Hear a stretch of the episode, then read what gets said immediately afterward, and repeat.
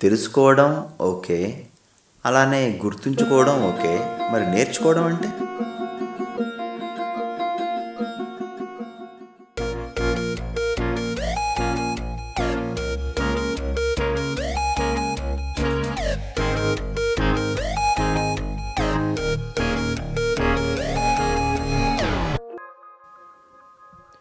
ఈరోజు కార్యక్రమంలోకి స్వాగతం.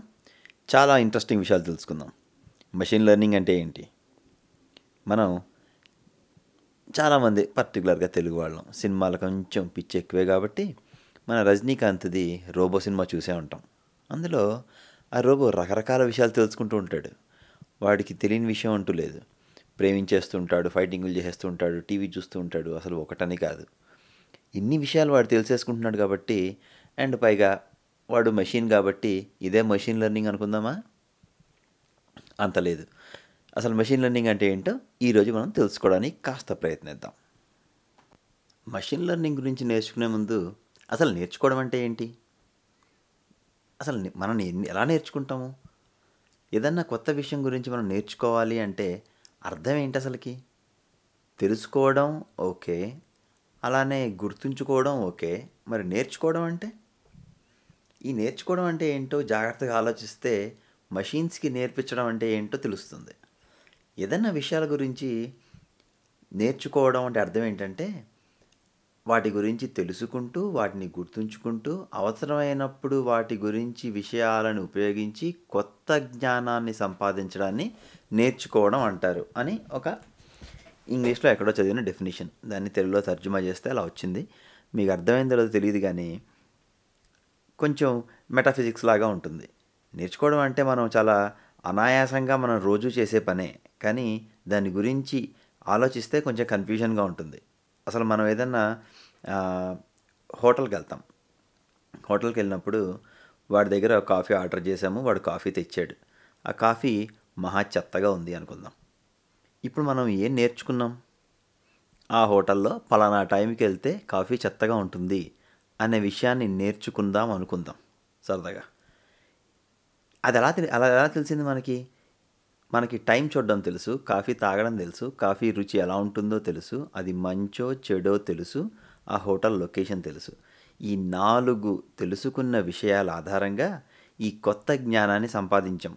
ఈ టైంలో ఈ హోటల్ దగ్గరికి వెళ్ళినప్పుడు వీడిచ్చే కాఫీ చెత్తగా ఉంటుంది. కాబట్టి మనం తాకూడదు అనే విషయాన్ని నేర్చుకున్నామనమాట. అంటే నేర్చుకోవడం అనేది రకరకాల పనుల కాంబినేషన్‌లో జరిగే పని. ఇదే దాన్ని మనం కంప్యూటర్‌కి అన్వయించి చూడాలి. మనం గనక ప్రోగ్రామర్స్ లాగా ఆలోచిస్తే ఒక కంప్యూటర్‌కి పలానా విషయం నేర్పించడం అంటే ఈ అన్ని విషయాలు దానికి అర్థమయ్యేలాగా చేయటము అని అర్థం. దానికి తగ్గట్టుగా ప్రాసెస్, ప్రోగ్రాము రాయటం అని ఇంకో అర్థం.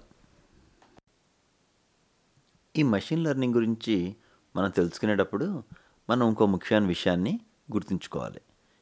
కంప్యూటర్స్ వేగంగా లెక్కలు చేయగలవు. అంటే దానికి తెలిసింది నంబర్స్‌ని చాలా వేగంగా ప్రాసెస్ చేయటం.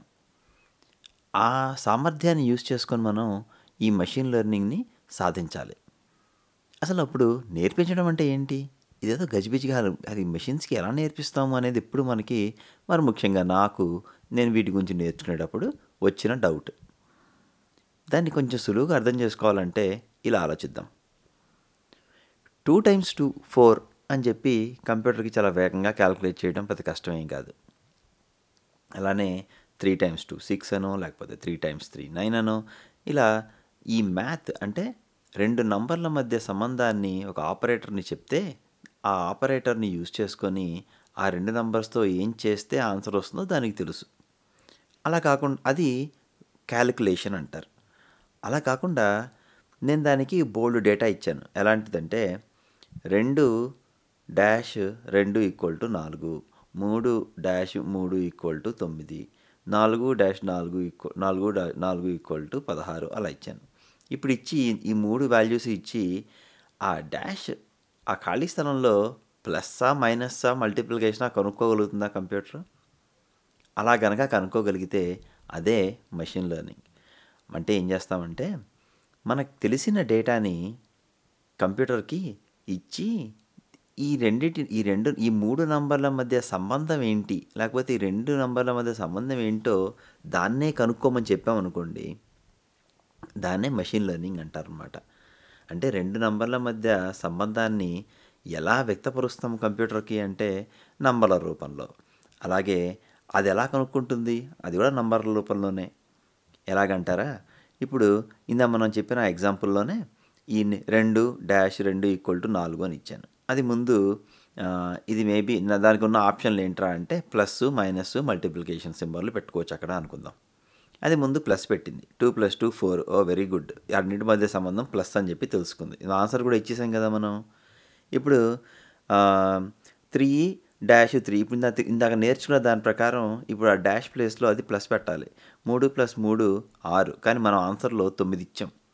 అదేంటి? ఇప్పుడు అది ఏం చేయాలి? Okay fine. ఇలా ప్లస్ కాదనమాట. వేరేది పెట్టి చూద్దామని చెప్పి మైనస్ పెడుతుంది. ఆన్సర్ రాదు. పోనీ అని చెప్పి ఈసారి మల్టిప్లికేషన్ పెట్టింది. సో మూడు డాష్ మూడులో డాష్ స్టార్ పెడితే అలాగే మల్టిప్లికేషన్ సింబల్ పెడితే మన మనం ఇచ్చిన ఆన్సర్ కూడా కరెక్ట్గా అయింది. ఇప్పుడు అది రెండు విషయాల గురించి తెలుసుకుంది. ఓకే నేను రెండు నంబర్ల మధ్యలో కనుక మల్టిప్లికేషన్ పెడితే నాకు కరెక్ట్ ఆన్సర్ వచ్చేట్టుంది. కాబట్టి ఈ మోడల్ ఏంట్రా అంటే నువ్వు ఈ ఏ మూడు నంబర్లు ఇచ్చినా సరే చాలా ఈజీగా అది ఓకే నువ్వు మల్టిప్లికేషన్ చేసావు అనేది నేర్చుకుంటుందన్నమాట. ఇది మషిన్ లెర్నింగ్ గురించి తెలుసుకోవడానికి నాకు ఉపయోగపడిన ఒక అత్యంత సులువైన ఎగ్జాంపుల్. అంటే నార్మల్గా ఒక ఈక్వేషన్ని ఇచ్చి దాన్ని సాల్వ్ చేయమంటాం ఒకటి ఆల్రెడీ సాల్వ్ అయిపోయిన ఈక్వేషన్ ఇచ్చి వాటి మధ్య సంబంధాన్ని ఏంటో కనుక్కో అని చెప్పడం ఇంకోటి. అలా చేయడం వల్ల కంప్యూటర్కి ఇప్పుడు ఈ నంబర్ల మధ్య సంబంధం ఏంటో అర్థమైపోయింది. ఇప్పుడు నెక్స్ట్ ఇలాంటి ప్రాబ్లమే ఇచ్చినప్పుడు అది చాలా ఈజీగా ఆన్సర్ని చెప్పగలుగుతుంది. అలాగే వాటి మధ్య సంబంధాన్ని కూడా మనకు చెప్పగలుగుతుంది. ఇది నేర్చుకోవడంలో ఒక ముఖ్యమైన స్టెప్. మనం కంప్యూటర్కి వివిధ భాగాలు వివిధ నంబర్ల మధ్య ఉండే సంబంధాన్ని కంప్యూటర్కి అర్థమయ్యే రూపంలో ఇవ్వటము అది దాన్ని అర్థం చేసుకోవడానికి ప్రయత్నించడము మెషిన్ లెర్నింగ్లో ఒక ముఖ్యమైన భాగం. ఈ మెషిన్ లెర్నింగ్ రెండు రకాలుగా ఉంటుంది. ఒకటి సూపర్వైజ్డ్ లెర్నింగ్ అంటారు ఇంకోటి అన్సూపర్వైజ్డ్ లెర్నింగ్ అంటారు. సూపర్వైజ్డ్ అంటే ఏంటి? చూద్దాం. ఈ మధ్య ఒక ఎగ్జాంపుల్ చూశాను. మన ఇంట్లో ఒక చిన్న పిల్ల ఉంది అనుకుందాం. మన ఇంట్లో ఆ చిన్న పిల్లతో పాటు ఒక కుక్క కూడా ఉంది. ఆ కుక్కని ఆ చిన్నపిల్ల రోజు చూస్తూ ఉంటుంది. అది ఇంకా ప్రపంచంలో ఇంక ఏ కుక్కని చూడలేదు ఎప్పుడు. అదొకటే కుక్క తెలుసు అండ్ అది కుక్క అని తెలుసు. ఎందుకంటే ప్రతిరోజు ఆడుకుంటుంది మనం దాని కానీ దానికి ఇతమిద్దంగా కుక్కలు బోల్డ్ ఉంటాయి అలాంటి విషయాలు ఏమీ తెలియవు. ఒకరోజు మన ఇంటికి ఒక స్నేహితుడు వచ్చాడు. వాడితో పాటు ఇంకో కుక్క పిల్లని కూడా తీసుకొచ్చుకున్నాడు. వాడు ఆ కుక్కను తీసుకొచ్చినప్పుడు ఈ బేబీ ఆ కుక్కను చూసి దానికి కూడా తన ఇంట్లో ఉన్న కుక్కలాగే రెండు చెవులు ఒక తోక ఉన్నాయి కాబట్టి ఇది అది ఒకేలాంటి జంతువులు అది కూడా కుక్క అని తెలుసుకుంది అనుకోండి దాన్ని అన్సూపర్వైజ్డ్ లెర్నింగ్ అంటారు. అంటే ఎటువంటి సహాయం లేకుండా అది తనకి తెలిసిన జ్ఞానం ఆధారంగా కొత్త జ్ఞానాన్ని సంపాదించిందనమాట. అందుకని దీన్నే అన్సూపర్వైజ్డ్ లెర్నింగ్ అంటారు. అలా కాకుండా ఆ కుక్క రాగానే మన ఇంట్లో ఉండేవాడు ఆ పిల్ల దగ్గరికి వెళ్ళి ఇదిగో అమ్మాయి ఇది కూడా ఇంకో కుక్క అని చెప్పాడు అనుకోండి దాన్ని సూపర్వైజ్డ్ లెర్నింగ్ అంటారు. కంప్యూటర్కి వస్తువుల్ని గుర్తుపడడం ఎలా తెలుస్తుంది? మనకనుకోండి కళ్ళు ముక్కు ఇవన్నీ చెవులు అన్నీ పనిచేసి బ్రెయిన్కి కంప్లీట్గా ఇన్ఫర్మేషన్ ఇస్తే మనకి అంత క్రితం తెలిసిన ఇన్ఫర్మేషన్ ఆధారంగా ఈ కొత్తగా తెలుసుకున్న విషయాల్ని మనకి ఉపయోగపడే విధంగా ఉన్నాయా లేదా చూసుకుని వాటిని మంచి చెడుగా క్లాసిఫై చేస్తాం. ఉదాహరణకి ఒకే విషయము మనలో కొందరికి మంచి కొందరికి చెడు అవుతుంది. అందుకనే లెర్నింగ్ అనేది ఆ పర్టికులర్ కాంటెక్స్ బట్టి జరుగుతూ ఉంటుందన్నమాట. ఇంక ఇంకో ఎగ్జాంపుల్ చెప్తాను. మీరు ఒక రెస్టారెంట్కి వెళ్ళారు. మీరు వెజిటేరియన్ అనుకుందాం. మీకు ఆ వెజిటేరియన్ రెస్టారెంట్ అని తెలియదు మీరు అక్కడికి వెళ్ళారు. వెళ్ళిన తర్వాత వాడిని బిర్యానీ అడిగితే వాడు మీకు బిర్యానీ తీసుకొచ్చి పెట్టాడు. కాకపోతే అందులో మీకు అందులో మీట్ మొక్కలు ఉన్నాయి అనుకుందాం. మీరు ఈ నాలెడ్జ్ని వేరేలాగా ప్రాసెస్ చేస్తారు. ఈ రెస్టారెంట్కి వెళ్ళినప్పుడు పలానా విధంగా మాత్రమే అడగాలి. లేకపోతే కనుక ఈ వాటిమే తినాలి. బిర్యానీ లాంటివి తినకూడదనో లేకపోతే అసలు అక్కడికి వెళ్ళొద్దను ఇంకొంచెం ఎక్స్ట్రీమ్గా ఉంటే కనుక నేను అక్కడికి వెళ్ళనను ఏదో ఒక డెసిషన్కి వస్తారు. అది మీకు ఒక బ్యాడ్ ఎక్స్పీరియన్స్ని మిగిల్చింది. కానీ అదే రెస్టారెంట్ అదే అలాంటి మనలాంటి బ్రెయిన్ ఉన్న ఇంకొక జీవి అక్కడికి వెళ్ళినప్పుడు వాడికి ఆ నాన్ వెజ్ తింటాం అనేది పెద్ద విషయం కాదు కాబట్టి వాడు ఎంజాయ్ చేస్తాడు కాబట్టి అది వాడికి అలా మంచి రెస్టారెంట్ అవ్వచ్చు. సో విషయాన్ని గుర్తుపట్టడం ఒకటే కాదు దానికి తగ్గట్టుగా అంటే దాని సక్సెస్ ఫంక్షన్. అంటే అది మీకు మంచి చేస్తుందా లేకపోతే మీకు నచ్చంది చేసిందా ఆ నాలెడ్జ్కి సంబంధించిన విషయం అనేది ప్రతి కాంటెక్స్ట్కి మారుతుంటుంది. అలానే మనం మెషిన్స్కి ఏమన్నా నేర్పించాలి అనుకున్నప్పుడు మీరు దానికి గుర్తుపట్టేలాగా చేసిన విషయం మంచిదా? అంటే ఈ పర్టికులర్ ఏ పనికైతే మీరు నేర్పిస్తున్నారో ఆ పనికి సంబంధించినంత వరకు అది సక్సెస్ అయిందా లేకపోతే తప్పు చేసిందా అనే విషయాన్ని కంటిన్యూస్గా మీరు ఫీడ్బ్యాక్ ఇస్తూ ఉంటారనమాట కంప్యూటర్కి. అలా కనుక చేయడం వల్ల ఒక మోడల్ తయారవుతుంది. అంటే మీరు కనుక ఒక పదివేల సార్లు ఇదిగో మీకు ఈ డేటా కనుక ఇచ్చినప్పుడు నువ్వు కనుక ఇలా ప్రెడిక్ట్ చేస్తే అది కరెక్ట్గా ప్రెడిక్ట్ చేసినట్టు అని కనుక మీరు చెప్తూ ఉన్నారనుకోండి మీరు ఆ మోడల్ మీకు నచ్చినట్టుగా తయారవుతుంది అనమాట ఇప్పుడు ఆ మోడల్ని కొత్త డేటా పాయింట్స్కి ఉపయోగించినప్పుడు మీకు నచ్చిన ఆన్సర్ని అది ఇస్తుంది. కాస్త గజిబిజిగా ఉందా? కొంచెం అర్థమయ్యేలా చూద్దాం. మీరందరూ ఆన్లైన్ షాపింగ్ చేస్తూ ఉంటారు. అమెజాన్ లేకపోతే ఇంకేదో బోల్డ్ బోల్డ్ రకరకాలు ఉన్నాయి కాబట్టి ఏదో ఒక ఆన్లైన్ షాప్కి వెళ్ళారు. పలానా విష పలానా వస్తువు కొన్నారు.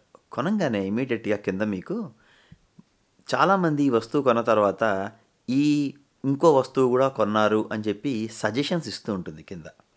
అదొక ఏఐ అనమాట అంటే అదొక ఆర్టిఫిషియల్ ఇంటెలిజెన్స్ ప్రోగ్రామ్ అదొక మెషిన్ లెర్నింగ్ ప్రోగ్రామ్ రన్ అవుతుంది ఆ టైంలో. అలాగే మీరు మూవీస్ చూస్తుంటారు నెట్ఫ్లిక్స్లో ఉదాహరణకి ఏదన్నా ఒక పవన్ కళ్యాణ్ సినిమా ఏదో చూశారనుకుందాం. అజ్ఞాతవాసి. సరే ఆ సినిమా చెత్తగా ఉంది కాబట్టి అలాంటి చెత్త సినిమాలే ఇంకో పది ఇచ్చింది అనుకుందాం మనకి. నెట్ఫ్లిక్సో లేకపోతే ఇంకేదో. ఇగో అజ్ఞాతవాసి చూశారు కాబట్టి ఇదిగో వా త్రివిక్రమ్ చేసిన ఇంకో కొన్ని సినిమాలు చూడండి అని చెప్పి ఇంకో నాలుగు సినిమాలు ఇచ్చింది అనుకోండి. అది కూడా మషిన్ లెర్నింగే అంటే మీరు ఎలాంటి సినిమాలు ఇష్టపడుతున్నారో అని చెప్పి అది అనుకుంటుందో అలానే ఆ అది గుర్తించిన ఆ అంశం ఆధారంగా ఈ సినిమా నచ్చిన వాళ్ళు ఈ వేరే సినిమాలు కూడా చూశారు కాబట్టి మీరు కూడా అవి చూసే అవకాశం ఉంది కాబట్టి ఇంకో నాలుగు సినిమాలు ఇస్తుంది. అంటే దాని సక్సెస్ ఫంక్షన్ ఏంటి? ఎవడైతే ఈ సినిమా నచ్చిన వాడు వేరే సినిమాలు చూశాడో అలాంటి సినిమాలు మీకు సజెస్ట్ చేసి మీరు కనుక ఆ సినిమాల్లో ఏదన్నా సెలెక్ట్ చేస్తే అది మీకు సజెస్ట్ చేసిన విషయం కరెక్ట్ అయ్యింది అనేది దాని సక్సెస్ ఫంక్షన్ అనమాట నెక్స్ట్ టైం ఇంకాస్త కాన్ఫిడెన్స్ తోటి ఆ మిగతా ఒక సో మీ బుర్ర వేరే వేరే వాళ్ళ బుర్ర ఒకటే అని దానికి అర్థమైంది ఇప్పుడు. ఇప్పుడు ఆ రెండో సినిమా చూసిన వాడు ఇంకో సినిమా ఏదో చూశాడు. పోనీ శ్రీనివాస్ కళ్యాణ్ లాంటి సినిమా పవన్ చూశాడు అనుకుందాం. మీకు కూడా అది ఆ శ్రీనివాస్ కళ్యాణ్ సినిమా సజెస్ట్ చేస్తుంది అనమాట అదే నువ్వు ఎలాగో అజ్ఞాతవాసి చూసావు కాబట్టి అది నీకు నచ్చినట్టుంది కాబట్టి ఇప్పుడు నువ్వు ఈ సినిమా కూడా చూడు అని చెప్పడాన్ని సజెషన్ ఇంజిన్ అంటారన్నమాట అది కూడా ఒక ఆర్టిఫిషియల్ ఇంటెలిజెన్స్ మెషిన్ లెర్నింగ్ సంబంధించిన విషయాల్లో ఒక బాగా పరిణితి చెందిన సిస్టమ్స్ మోడల్స్ ఇప్పుడు తయారయ్యాయి. అమెజాన్ నెట్ఫ్లిక్స్ లాంటి రకరకాల కంపెనీలు ఇలాంటి సజెషన్ ఇంజన్స్ని వాడుతూ ఉంటాయి. ఇప్పటిదాకా మషిన్ లెర్నింగ్ ఉపయోగాలు ఏంటి అది ఎలాంటి చోట్ల మనం ప్రతిరోజు చూస్తూ ఉంటాం అనే విషయం గురించి మాట్లాడతాం మాట్లాడుకున్నాం. కానీ ఒక ప్రోగ్రామర్గా మషిన్ లెర్నింగ్లో మీరు చేసేది ఏంటి మీరు చేయాల్సింది ఏంటి ఇలాంటి విషయాల గురించి మనం ఏమీ మాట్లాడుకోలేదు.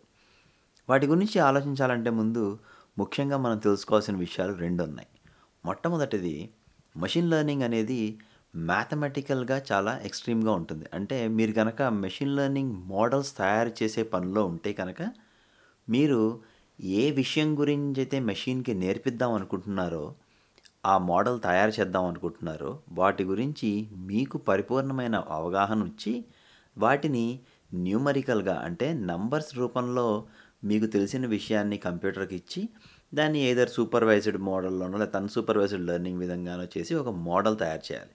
వాటికి బోల్డ్ రకాల లైబ్రరీస్ ప్రస్తుతానికి అవైలబిలిటీలో ఉన్నాయి మనకి. ముఖ్యంగా చాలా పాపులర్ లైబ్రరీస్ పైథాన్లో ఉంటాయి. అలాగే ఇంకో అత్యంత కొత్తగా అందరూ వాడుతున్న ఇంకో లైబ్రరీ వచ్చేసి గూగుల్ వాళ్ళ టెన్సార్ ఫ్లో అలానే యాపిల్ వాళ్ళ కోర్ ఎంఎల్ అని చెప్పి అలానే ఇంకా రకరకాల లైబ్రరీస్ మనకి అందుబాటులో ఉన్నాయి. మీరు వాడే ఫీల్డ్ని బట్టి అలాగే మీకు ఎలాంటి ప్రోగ్రామింగ్ లాంగ్వేజ్ అంటే ఇంట్రెస్ట్ ఎక్కువ ఉందో లేకపోతే అవకాశం ఉందో వాటి బట్టి ఈ చాయిసెస్ ఉంటాయి. కానీ వీటన్నిటిలో అత్యంత కామన్ విషయం ఏంటంటే అత్యంత వేగంగా మ్యాథ్ ప్రాబ్లమ్స్ సాల్వ్ చేయటం. దానికోసం అది జీపీయూని కూడా వాడుకుంటుంది. అంటే సాధారణంగా మనం కంప్యూటర్స్లో మనం చేసేవి సిపియూ బౌండ్ టాస్క్ ఉంటాయి. కానీ మీకు అత్యంత వేగంగా ఎక్కువగా మ్యాథ్ కనుక చేయాలంటే కనుక మీకు జీపీయూస్ యూస్ చేయాల్సి ఉంటుంది వాటిని వాడుకొని ఎక్స్ట్రా మ్యాథ్ని చాలా వేగంగా చేయొచ్చు అనమాట అటువంటి లైబ్రరీస్ చాలా అందుబాటులో ఉన్నాయి ప్రస్తుతానికి మనకి.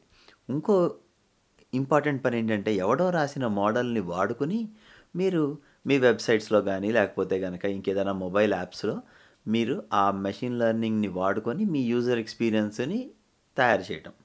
ఉదాహరణకి న్యాచురల్ లాంగ్వేజ్ ప్రాసెసింగ్ అనేది ఉందనుకుందాం. అంటే ఇప్పుడు సిరి లాంటిది లేకపోతే అమెజాన్ వాళ్ళ అలెక్సా మీరు natural language processing mo models మీరు రాయలేదు. కానీ వాళ్ళు రాసిన ఆ మోడల్ని ఒక లైబ్రరీ లాగా మీరు వాడుకొని మైక్రోఫోన్ నుంచి వచ్చిన సౌండ్ని ఒక ఇన్ఫర్మేషన్ అంటే ఒక ఇన్స్ట్రక్షన్స్గా మార్చి టెక్స్ట్ గానో లేకపోతే వాయిస్ టు టెక్స్ట్ గానో లేకపోతే హ్యాండ్ రైటింగ్ రికగ్నిషనో ఇంకేదో ఒక ఆల్రెడీ ఎవడో చేసిన ఏఐని మెషిన్ లెర్నింగ్ని మీరు మీ అప్లికేషన్ కోడ్లో వాడుకోవడం ఇంకో పని. ఈ రెండు కూడా ఇంట్రెస్టింగ్ పనులే. అందులోనూ చాలా కొత్త కొత్త ఏఐ వస్తుంది కాబట్టి ప్రస్తుతానికి చాలా ఎక్సైటింగ్ ఫీల్డ్ అనమాట ఇది. కానీ మీరు కనుక మోడల్స్ తయారు చేసే పనిలో ఉంటే ఇంకో ఇంపార్టెంట్ థింగ్ మీరు గుర్తుంచుకోవాల్సింది ఇది చాలా ఎక్కువ మొత్తంలో ఉండే డేటాకి సంబంధించిన విషయం కాబట్టి ఇది బిగ్ డేటాకు సంబంధించిన రకరకాల ఇన్ఫ్రాస్ట్రక్చర్కి సంబంధించిన పదాలు ఇందులో వాడుతూ ఉంటారు. అంటే ఇప్పుడు స్ట్రీమ్ ప్రాసెసింగ్ కానీ లేకపోతే స్పార్క్ కానీ లేకపోతే కనుక ఈ హడూప్ కానీ లేకపోతే ఈ కసాండ్రా లాంటి డేటాబేసెస్ కానీ ఇలా అనమాట అంటే మీరు బిగ్ డేటాకి సంబంధించిన జాబుల్లో ఎటువంటి ఇన్ఫ్రాస్ట్రక్చర్ అయితే మీరు విన్నారో అలాంటి ఇన్ఫ్రాస్ట్రక్చర్ దాదాపు ఈ మోడల్స్ తయారీ సమయంలో కూడా వాడాల్సి వస్తూ ఉంటుంది. ఎందుకంటే యాక్చువల్గా చూస్తే ఇది కూడా ఒక బిగ్ డేటా ప్రాబ్లం రకరకాల హ్యూమంగస్ డేటాని తీసుకుని మీరు మోడల్స్ తయారు చేసి ఆ మోడల్ని కస్టమర్స్కి డిప్లాయ్ చేస్తారన్నమాట. అప్పుడు యూజర్ ఇచ్చిన డేటాని ఆ బాగా ట్రైన్ అయిన మోడల్ తీసుకుని కావాల్సిన ప్రొడిక్షన్స్ ఇచ్చి మనకు కావాల్సిన యూజర్ ఎక్స్పీరియన్స్ని అందిస్తుంది. ఈ విషయాల గురించి ఇంకా తెలుసుకోవాలనుకుంటే మీ అభిప్రాయాలు నాతో పంచుకోండి. నేను వచ్చే పాడ్కాస్ట్లో వీటి గురించి మాట్లాడతాను. మీకు కనుక ఈ పాడ్కాస్ట్ నచ్చితే పది మందికి చెప్పండి. నచ్చకపోతే నెక్స్ట్ సార్ మళ్ళీ వచ్చి వినండి. ఆ సార్ బాగుంటుందేమో చూద్దాం. ఉంటాను. సెలవు.